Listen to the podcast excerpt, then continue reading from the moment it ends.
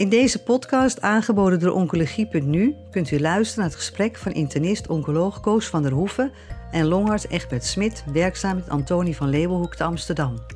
Aan bod komen de resultaten van de Flaura-studie, andere doelgerichte therapieën, de Checkmate 227-studie en biomarkers. Deze studies werden gepresenteerd tijdens het ESMO 2019-congres in Barcelona.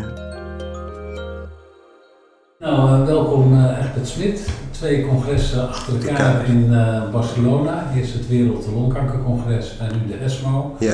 Ook veel onderwerpen over longkanker tijdens de ESMO.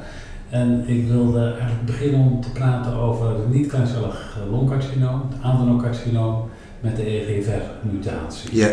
Daar uh, zijn verschillende medicamenten voor en er was een uh, presentatie over welk medicament nu het beste is en in welke volgorde je dat het beste kan doen. Je Ja. daar iets over zeggen? De studie Ja. de Flaura-studie. De Flaura-studie. Nou, de, ik denk dat het goed is om eh, een beetje de geschiedenis te schetsen van eh, de Flaura-studie. Dat is een studie waarbij bij patiënten met een activerende EGFR-mutatie, dus een exon 19 deletie of een exon 21 punt mutatie, osimertinib, een nieuw medicament in de een nieuwe derde generatie EGFR, tyrosine kinase remmen, is vergeleken met standard of care. En dat was eigenlijk gefitinib of erlotinib, de medicamenten die we al enige tijd hebben. Twee jaar geleden, eh, sorry, vorig jaar, wisten wij al dat de progressievrije overleving bijna verdubbelde als je begon met osimertinib in vergelijking met beginnen met standard of care eh, EGFR-TKI. Dat was bijna 19 maanden versus ongeveer 10 maanden. Dus dat was al een heel groot progressievrij eh, overlevingsvoordeel. Eh, er is, toen, vorig jaar, is er al een soort van preliminaire overlevingsanalyse gepresenteerd. En die suggereerde dat de overleving van die patiënten die, waar je begon met osimertinib, dat die veel langer was dan eh, patiënten die begonnen met gefitinib of erlotinib.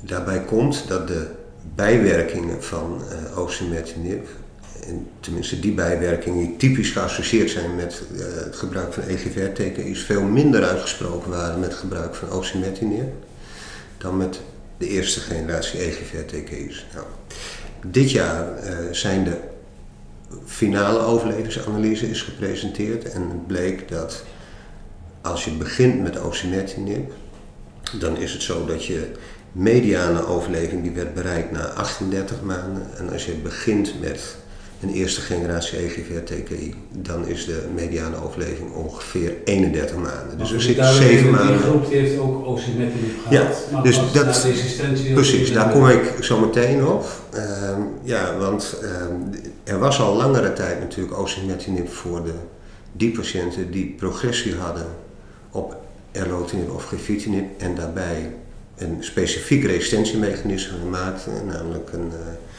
een T790M-mutatie. Daar is osimertinib eigenlijk voor gemaakt.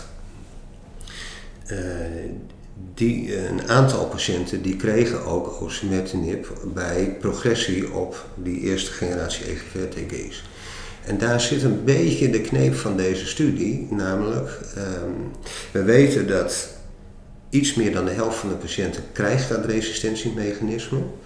En iets minder dan de helft van de patiënten in, in de Flaura-studie kregen ook daadwerkelijk osimertinib bij progressie. Dat was ongeveer 30% Dus er zit eh, een, een beetje een angel eh, in die studie, maar desalniettemin, in het, ook in de context van fase 3-studies, is het dus zo, waar wij de beste patiënten behandelen, is het kennelijk zo dat een heleboel mensen bij progressie niet de juiste therapie kunnen krijgen. Waarom dat zo is geweest, daar kreeg deze studie geen antwoord op. En het is zo dat er uiteindelijk een overlevingsvoordeel is dat die eh, statistisch significant was. En kleiner dan Zo, eh, bijna punt zeven- 8 hersenratio. Bij zeven 7 maanden. Nou, dat is veel. Ja, en ook nog een hele grote groep patiënten die op het medicament staat. Ja, Dus die nog steeds. Die nog steeds eh, na, vier, eh, na drie jaar, drieënhalf jaar nog steeds medicament krijgen. ja. Dus dat is in mijn ogen een echte aanwinst.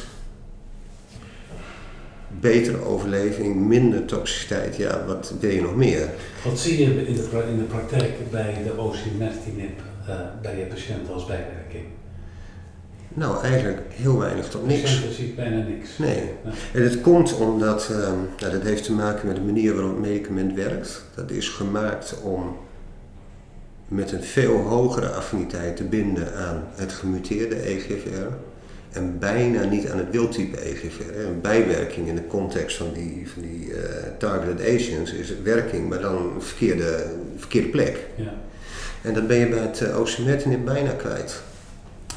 Bij de patiënten die zo lang overleven, dan zien we ook nog eens hersenmetastase optreden. Ja.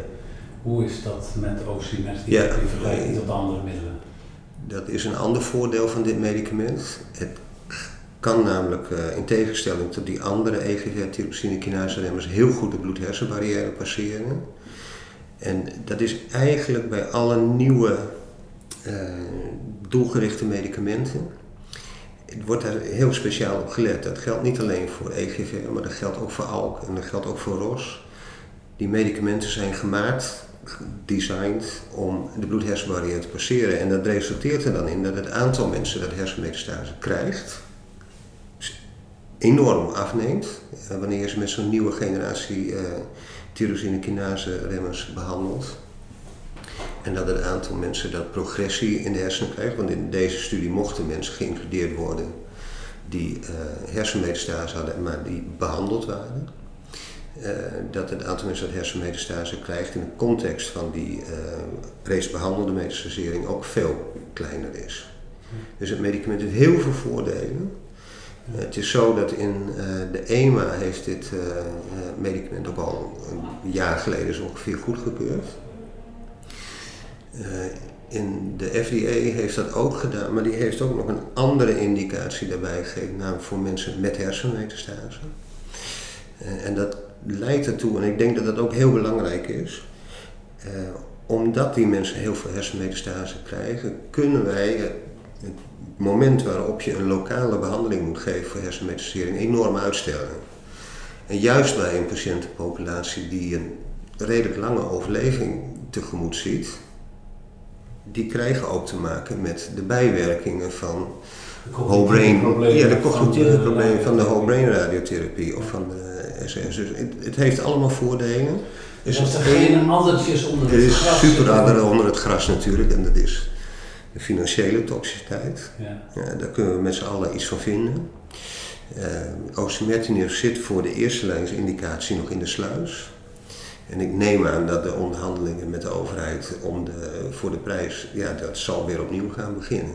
Ja, want de, als je officieel naar de lijstprijzen kijkt, Ja. dan is de, de maandelijkse kosten van de osimertinib is uh, meer dan het dubbele dan van de andere. EGFR-rappers. Ja, Dus uh, weet je, daar kunnen we, ik vind dat we er kunnen wat van vinden. Van te vinden. Nee. Maar dat is een constatering en daar wordt over onderhandeld. Ja, Maar uh, een enorme winst in. zeker. Nee, als je vanuit dokter en uit van de patiënt uitgekeken is het een super medicament. Wat ook langdurig overlevens, want 30% Ja. die nog op behandeling staat is heel veel. Ja, Hersenmetastase die goed reageren Ja. en eigenlijk bijna geen bijwerkingen. correct. Dan kan je bijna niet zeggen dat dit niet een aanwinst is. Hoeveel procent van de patiënt heeft ongeveer zo'n activerende EGFR-mutatie? In Nederland weten we het niet precies, maar ik schat ongeveer 8, 9 procent van de mensen met het adenocarcinoom. Dus dat is een behoorlijk aantal patiënten. Er zijn meer dan duizend patiënten per jaar.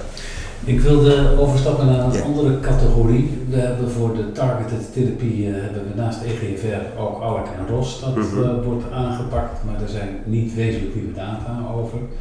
Er wordt al een hele tijd eh, gezocht naar mogelijkheden om eh, HER2-overexpressie en BRAF-mutatie bij longkanker ook eh, targeted te behandelen. Is daar voortgang in? Uh, voor de mensen met een BRAF-mutatie, een, een V600E, dat is eigenlijk de activerende mutatie die ook in melanoom wordt gevonden. Ja, die geven wij melanoombehandeling. Dat is al sinds een jaar of twee geregistreerd en denk ik ook breed ingevoerd uh, in Nederland. Daar is eigenlijk niet iets nieuws uh, de afgelopen twee congressen op geweest. Voor mensen met HER2 overexpressie of HER2-mutaties, daar is wel wat nieuws. Er zijn een aantal medicamenten die, uh, met name die HER2-insertiemutaties in exon 20, daar zijn, is een medicament dat heet poziotinib. Dat schijnt daar enige activiteit hebben, maar heeft veel bijwerkingen. En er is een nieuwe klasse medicamenten, de zogenaamde ADC's, de Antibody Drug Conjugates. Uh, er is één ADC uh, die, waar ik het nummer al door van vergeet, maar volgens mij is het DS8201. Mm -hmm. uh, die, actief, die significante activiteit heeft bij patiënten met HER2-mutaties maar ook enige activiteit heeft bij mensen met HER2-overexpressie. Maar en dat is een medicament wat nog echt in de eerste fase van onderzoek is? Dat is een, dat is een fase 2 onderzoek. Ja. En uh, je moet, het is zo dat die, die medicamenten die hebben ongeveer een uh, responsrate van 70% in die uh, setting. Dat is ook. En een mediane responsduur van zo rond de 14 maanden. Er zijn ook ziekenhuizen in Nederland die daaraan meedoen? Daar is één ziekenhuis in Nederland dat eraan meedoet, dat is het Antonie van Leeuwenhoek ziekenhuis. Okay. Hebben wij toegang tot dat medicament. Okay. En dat is een hele belangrijke nieuwe klas van medicamenten. Belangrijk om te weten. Overigens bij borstkanker uh, in de Verenigde Staten over een maand of zo toegelaten wordt op de markt. Dus dat is ook in andere tumortypes. Vind ik altijd wel prettig om te weten dat het daar ook werkt. Ja. Andere kant is, het is gewoon chemotherapie eigenlijk. Hè? Ja. Ja, de chemotherapie, maar dan verpakt met een... Ja, dus gewoon, je levert het op de goede plek af. Er is nog één uh, targeted therapie die, die heel veel belangstelling waarschijnlijk gaat krijgen. Dat is de N-track, maar dat komt maar heel sporadisch voor, minder dan 1% vaak. Ja. verschillende tumoren. Maar dat longkanker zoveel voorkomt, zou je daar toch de meeste patiënten mee gaan vinden. Ja, zou je haast denken. In, eh, er was hier op ESMO een eh, analyse van een Japans groot consortium, de LC Scrum heet dat. Die screenen voor al dat soort eh, eh, mutaties. Daar was de frequentie 0,5% van de longkanker in een eh, groep met 6000 patiënten. Nou is het zo dat dat soort oncogene drivers en fusies in, in, op de een of andere manier in de Oost-Aziatische populatie veel meer voorkomt dan in een Caucasische populatie. Dus ik schat dat het in Nederland nog, aan, nog lager is. Er zijn gegevens uit New York. Daar was het zo dat zij vonden op 4000 gescreende longkankerpatiënten zes mensen met een N-track fusie. Dus het is iets wat heel zeldzaam is, maar er is een supergoed medicament voor, Ja. dat heet larotrectinib. Ja. Eh, daar zijn overigens eh, op deze congres geen nieuwe data eh, van gekomen. Het middel is inmiddels toegelaten tot de markt. Of een vergoeding is, dat weet ik eerlijk gezegd niet, maar het zal haast wel. Eh, maar ik denk dat voor die paar patiënten die daarvoor voor in aanmerking komen, dat het een heel goed medicament is. Er zijn een aantal eh, andere medicamenten eh, daarvoor in ontwikkeling. En ik zag hier op dit congres was nog entrectinib. Eh, ja, die ook een responsrate heeft van 70% in, nou, ik geloof 10 patiënten. Hè? Dus er is niet zo verschrikkelijk veel over bekend. En als het 1% van de patiënten zou zijn, dan, dan pra- dan praten we over 100 longkankerpatiënten. Eh, ja, Maar je moet ze vinden. maar je moet ze vinden. Nou, er wordt actief naar gekeken hoor. Ja. In de meeste eh, commercieel verkrijgbare panels, eh, die, die ook denk ik meer en meer gebruikt gaan worden in de pathologielaboratoria, daar zit dat ook in. Dus we kunnen die mensen vinden. Oké, maar ik veronderstel dat we daar het komende jaar heel veel meer over gaan horen, maar het is echt een klein beetje in het begin. Het is heel erg in het begin, ja, dat klopt. Ik wil een overstapje maken naar de immuuntherapie. Immuuntherapie is natuurlijk heel hot in, eh, bij, bij longkanker. Ja. Eh, combinaties van eh CTLA-4-blokkers en PD-1-blokkers Ja, worden bij melanoom toegepast. Bij longkanker al een tijd in onderzoek en er waren hier de eerste resultaten. Ja. Dat werden de Ja, klopt. resultaten. Ja. Wat kan je er iets over vertellen? Ehm, dat ging eh, over de zogenaamde Checkmate 227-studie. Dat is een studie die, een ongelooflijk gecompliceerde studie, die, ehm, nou, ik geloof acht, negen vragen tegelijk eh, probeert te antwoorden. Dat is altijd een beetje, ik ben altijd wat nerveus van. Hè? van kan dat wel in de context van zo'n fase 3 studie? Een hele grote studie.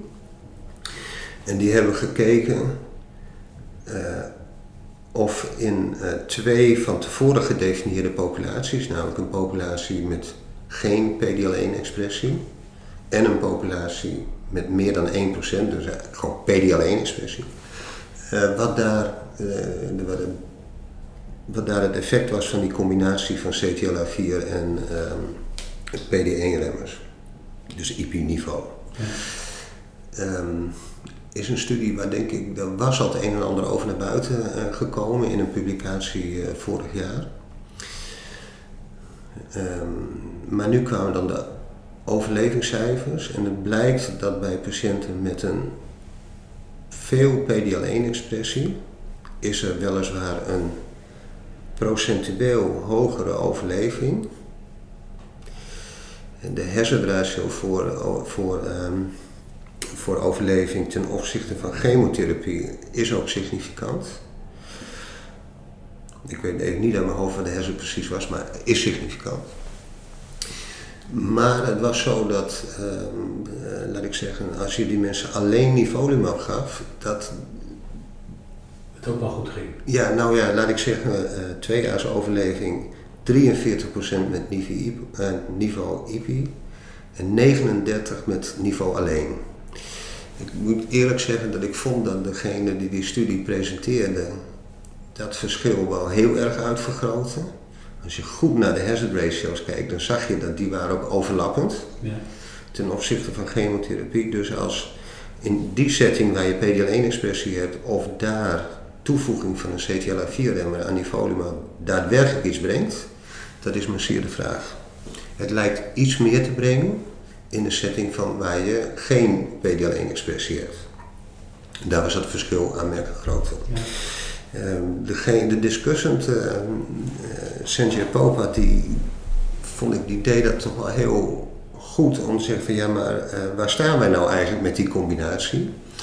En hij benadrukte vooral uh, dat A, we voor die mensen zonder PD-1-expressie, daar hebben we een andere standard of care, namelijk een combinatie van chemotherapie en een PD-1-remmer, in dit geval pembrolizumab. Dat die, als je mag, ver, hè, als je mag vergelijken over uh, studies, dat die betere uitkomsten had dan uh, de CTLA4-remmen en de PD1-remmen waar het hier om ging in Checkmate 227. Plus dat de toxiciteit ook van die, want er wordt een hele lage dosering. Uh, 1 milligram ipilimumab. Ja, er wordt 1 milligram. Uh, klopt, ja, ja, klopt. Dus die is veel lager, ja. maar leiden bij uh, een derde van de mensen toch nog tot ernstige toxiciteit. Ja. En ik, als je mij dan zou vragen van ja, ga je dat dan morgen gebruiken, dan zou ik daar wel heel goed over na moeten denken of ik dat wel ging doen. Dus als ik deze studie nu bekijkt, dan heb je daar veel meer gedachten over van ik moet het nog eens goed laten bezinken en bestuderen ja.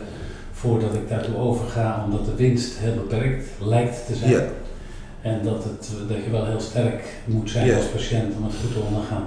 Ja, je zou haast denken van ja, maar zou je dat dan geven aan een populatie patiënten met een hele ernstige contra-indicatie voor chemotherapie? Dat zou misschien wel kunnen. Maar ik vraag mij af of diezelfde contra-indicatie ook niet leidt tot een contra-indicatie voor ipilimumab. Ja. Dus ik, wat de toekomst daarvan is, na, één zo, na deze ene presentatie, ik denk dat we moeten de publicatie nog even lezen, die staat al in de New England. Nou, ik denk dat we die heel goed eens moeten bekijken van moeten we dit wel doen in Nederland. Nou, het zou kunnen dat het voor de groep die geen PDL1-expressie heeft, dat dat daar misschien een rol is voor dit medicament. Maar dat moet nog wel even heel goed bekeken worden. Ja. Dat, dat maakt mij uh, het overstapje naar de biomarkers gemakkelijk. Ja. Want PDL1 speelt bij longkanker een hele belangrijke rol. Of het wel of niet aanwezig is, wat voor medicijnen je daarvoor moet mag schrijven. Maar er zijn heel veel testen die op dit gebied gebeuren. Wat, hoe, hoe solide is dit allemaal? Ja. Nou, eerst, PDL1 heeft een hele belangrijke rol in longkanker. Als je hoog PDL1 tot expressie brengt, dan is een indicatie voor eerste lijnsbehandeling met een PD1-remmer alleen. Ik denk dat dat van de laatste jaren denk ik, de allerbelangrijkste winst is geweest die we hebben geboekt. Um, maar er zoomt ook al een hele tijd rond dat tumor mutational burden, dat ook een goede biomarker zou zijn. En daar is in de afgelopen jaren in ieder geval duidelijk van geworden dat dat min of meer onafhankelijk is van PDL1. Dus het is niet zo hoog PDL1, hoog TMB, laag PDL1, laag TMB, maar die zijn volstrekt onafhankelijk van elkaar. Er zijn een heleboel mensen die geloven dat dat TMB eigenlijk een betere biomarker is voor het effect van, um, van PD1-remmers.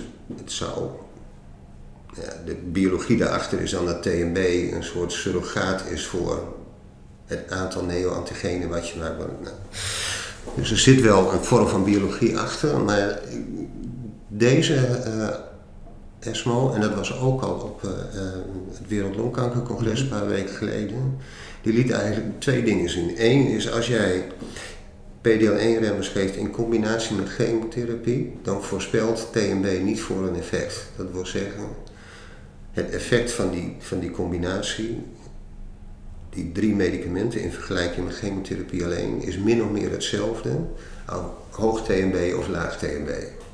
Dus daar geldt die biomarker niet. Of die discrimineert daar in ieder geval niet. Voor, voor um, uh, PD1-remmers alleen, daar ligt dat misschien net nog een beetje anders. Uh, er was op dit congres een, uh, een, secundaire analyse, dus een retrospectieve analyse, waarbij de helft van de mensen uh, geanalyseerd kon worden, die dan behandeld werden met een PD1-remmer alleen. Daar had dat wel een soort van predictieve waarde, maar als je naar de rockcurves kijkt, dat was het eigenlijk heel teleurstellend. En ik, ik denk dat, als ik zo met mijn collega's spreek, dat het algemene gevoel was dat die TMB eigenlijk uh, dat die in de koelkast gaat. Dat hij het niet wordt? Dat hij het niet wordt. Ja. Dus dat, dat zou ook wel prettig zijn, want TMB is waarschijnlijk een hele dure bepaling, ja. moeilijk te bepalen. Er zit ongelooflijk veel haken en ogen aan. Ja. Uh, dus het zou heel goed kunnen zijn dat uh, we die biomarker af kunnen streven. Moet ook eens wat weg, toch? Maar ehm, als je het samenvat, dan zeg je er is wel, wel, wordt veel over gedacht, komt nieuwe informatie. Ja. Maar het laatste woord is er nog niet over gezegd. Ik denk dat het laatste woord erover gezegd is. Dat hij geen rol meer gaat spelen in de. In, nou, of misschien een ongelooflijk kleine rol om uit te maken wie je gaat behandelen met uh, de PD1-remmers. Ter afsluiting, als we nou een, eh, een patiënt hebt van een jaar of 60 met een gemetastaseerd longcarcinoom, eerste lijn, behandel je die nu morgen anders dan een jaar geleden? Nee. nee ik denk niet dat het ESMO, deze ESMO en ook het WCLC heeft niet ertoe geleid dat, uh, dat het behandelalgoritme zal gaan veranderen. Dat blijft immunotherapie in de eerste lijn, al dan niet gecombineerd met chemotherapie. En, die mensen blijven ook gewoon nog selecteren op PDL1-expressie. En voor de patiënten met een EGFR-mutatie de therapie. Op het moment dat osimertinib uit de sluis komt, dat wil zeggen dat er vergoeding is, dan lijkt me het alleszins redelijk dat dat de standaard van behandeling wordt. Oké, dankjewel. Graag gedaan. Bent u geïnteresseerd in meer podcasts? Deze zijn te vinden op de website oncologie.nu.